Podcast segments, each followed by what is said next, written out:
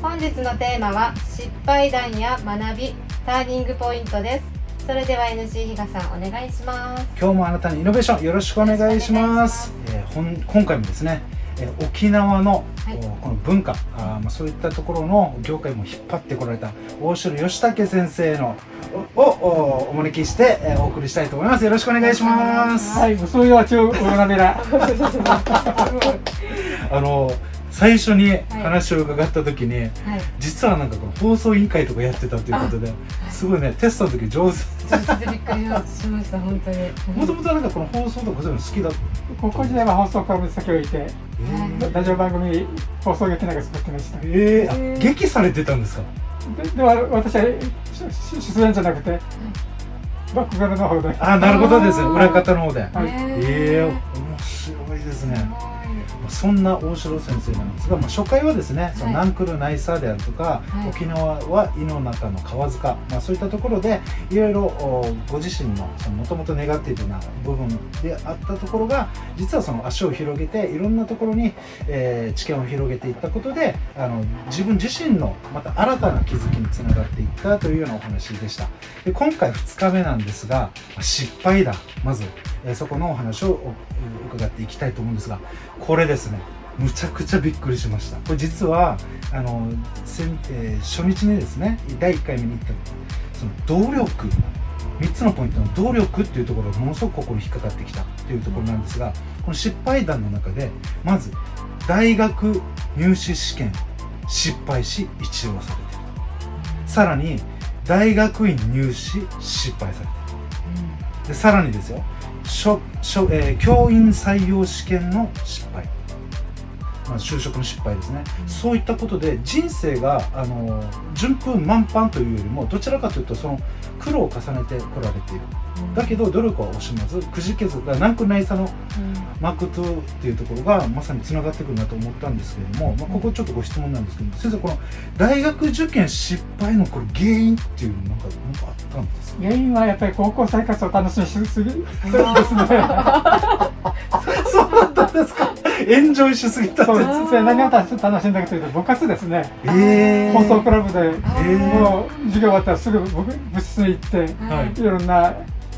翌日の昼休みの放送番組を 制作したりとか、えー、そして帰りいつも8時9時と。か、そうすると勉強する時間ない。そうですね、はい、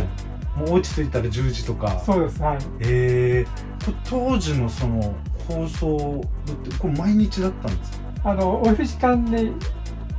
ちょっとしたの番組流すんですね、えー、それのまあ仕込みをしたりとかということで、えー、これなんか演劇部とかも？演劇は別の部活があったんですけど結構仲良くて、はい、で演劇祭なんかでこの BGM 担当とかで。そう、親方で頑張ってました。それが楽しすぎて、大学の入試ちょっと失敗してしまったよっていうことだったんですよ。で、その後に、また大学院の方に、えー、行くということなんですけども、まあ、ここちらのまた失敗を、これは何がこれはですね、はい、なかなかに実力不足ですね。へやっぱ院になると、それだけ、はい、そうですね。やっぱりそこであの世の中が広いってことがここで分かるわけですよね。試験で9大点に達しないということは当然そうなりますね。これその時にやっぱり勉強方法とか変えていったってこと特にはですね、はい、とにかく大学の授業で受けたものを中心に、はい、もう実力勝負ですね。で結局案の定歌通り落ちてしまったということですけども。まあ、ちなみに送ったのが東京の教育大ですね東京教育大と、はい、それから名古屋大と、えー、どっちもあのその時専攻は教育学科だったんですよ、はい、ちなみに私大学も教育学部教育学科なんですけども、はい、なんとなく教員になろうかなみたいなことを思ってたんですね。なるほどですね。だけどまあうまくならなかったと。それで常勤教師を3年枠でやったとへでもでもそれもですね今度は沖縄内で、うん、なんと北は変な高校から、はい、南は宮古高校までですね、はい、非常勤講師で転々と。へえ。だから結構あの地域に顔広いです。あなるほどですね。そそこで実は人とのつながりができてそうなんです。よそこに若い人たちですね。これはじゃあその教員採用試験のっていうところで話がつながっていったそうですねこれちょっと気になっても就職の失敗っていうのがその話だそうです。あの大体教員採用試験受かれば、はい、あちこちの大、え高校中学に配置されるんですけども、はい、私の場合はちょうど1972年なんですね、はい、それは保険年ですよね。でその時に私教員勉強が英語からだったもんですから、はい、当時英語の先生結構たくさんあのアメリカに留学していたんですよ。復帰するものがみんな帰ってくるんです。あなるほどですね。そうするともう空きがないんです。空きがないから空きさのようですね。なるほどですね。まあそんな先生なんですが、その学びターニングポイントで。えー、また挙げていただいてるんですがまず1つ目が、まあ、東京工業大学への、まあ、国内留学えー、沖縄への眼差しの始まりというところで、まあ、初日にも第1回目にもお話を伺ったんですけどもこの東京工業大学への国内留学でどのような学びが一番大きかったっていう普通は工業大学ですけど、はい、理科系ですよね、はい、ところが私行ったのは研究テーマが漫画なんですよ。漫画。はい。漫画漫画を研究テーマにしまして、えー、そしてなぜ漫画が日本で形成され発展してきたかっていうのを、うん、国立さ図書館とか、はい、東京大学の図書館あの赤門とそれから、はい、東洋部の方の図書館、それからあとは日本現代文学館とかそういうところを回って資料を書き集めたということをずっとやってこれ20年ぐらい寝かしちゃったんですけども、はい、その成果がこれなんですね。あそこなんですね。はい、あのーこの漫画一個の漫画とかいうよりもどっちかというとヒストリーなんですね。先生が研究した。漫画の歴史とか。そういうことですね、はい、先生のあのこの時代の漫画ってこの「鉄腕アトム」とか、えー、幼少の頃はその「鉄腕アトム」とか「月光仮面」とか、はい、そういった時代ですけども。手塚治虫先生がもう盤石のそうですね手塚治虫先生といえばあのブラック・ジャックであるとかあのそその前ですね。あそのもっと前ですはい。うん。あの手塚治虫先生がいなければこの漫画の多分日本の漫画の歴史は相当多分遅れてたと思うしいろんなこのやっぱり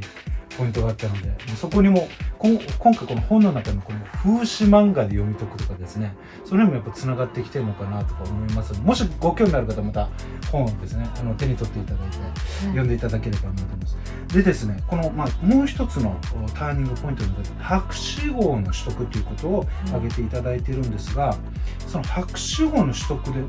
どういったターニングポイントでつながっていったりするたまたま高校時代の恩師に金城美津子先生も亡くなられたんですけど、はい、彼女体育の先生なんですけども、はい、彼女の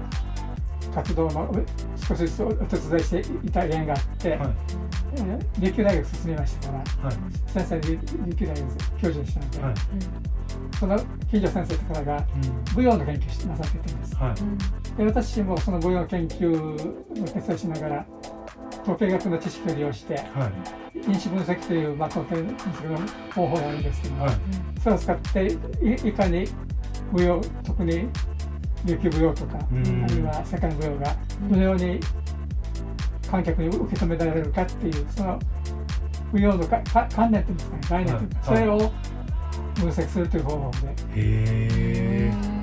でその金城先生と共著で、はい。論文が3つあります。え大学、えー、体育学会の学会誌です。けども、はい、あちなみにですね、私、高校時代体育の成績は、5段階で3だったんですよ。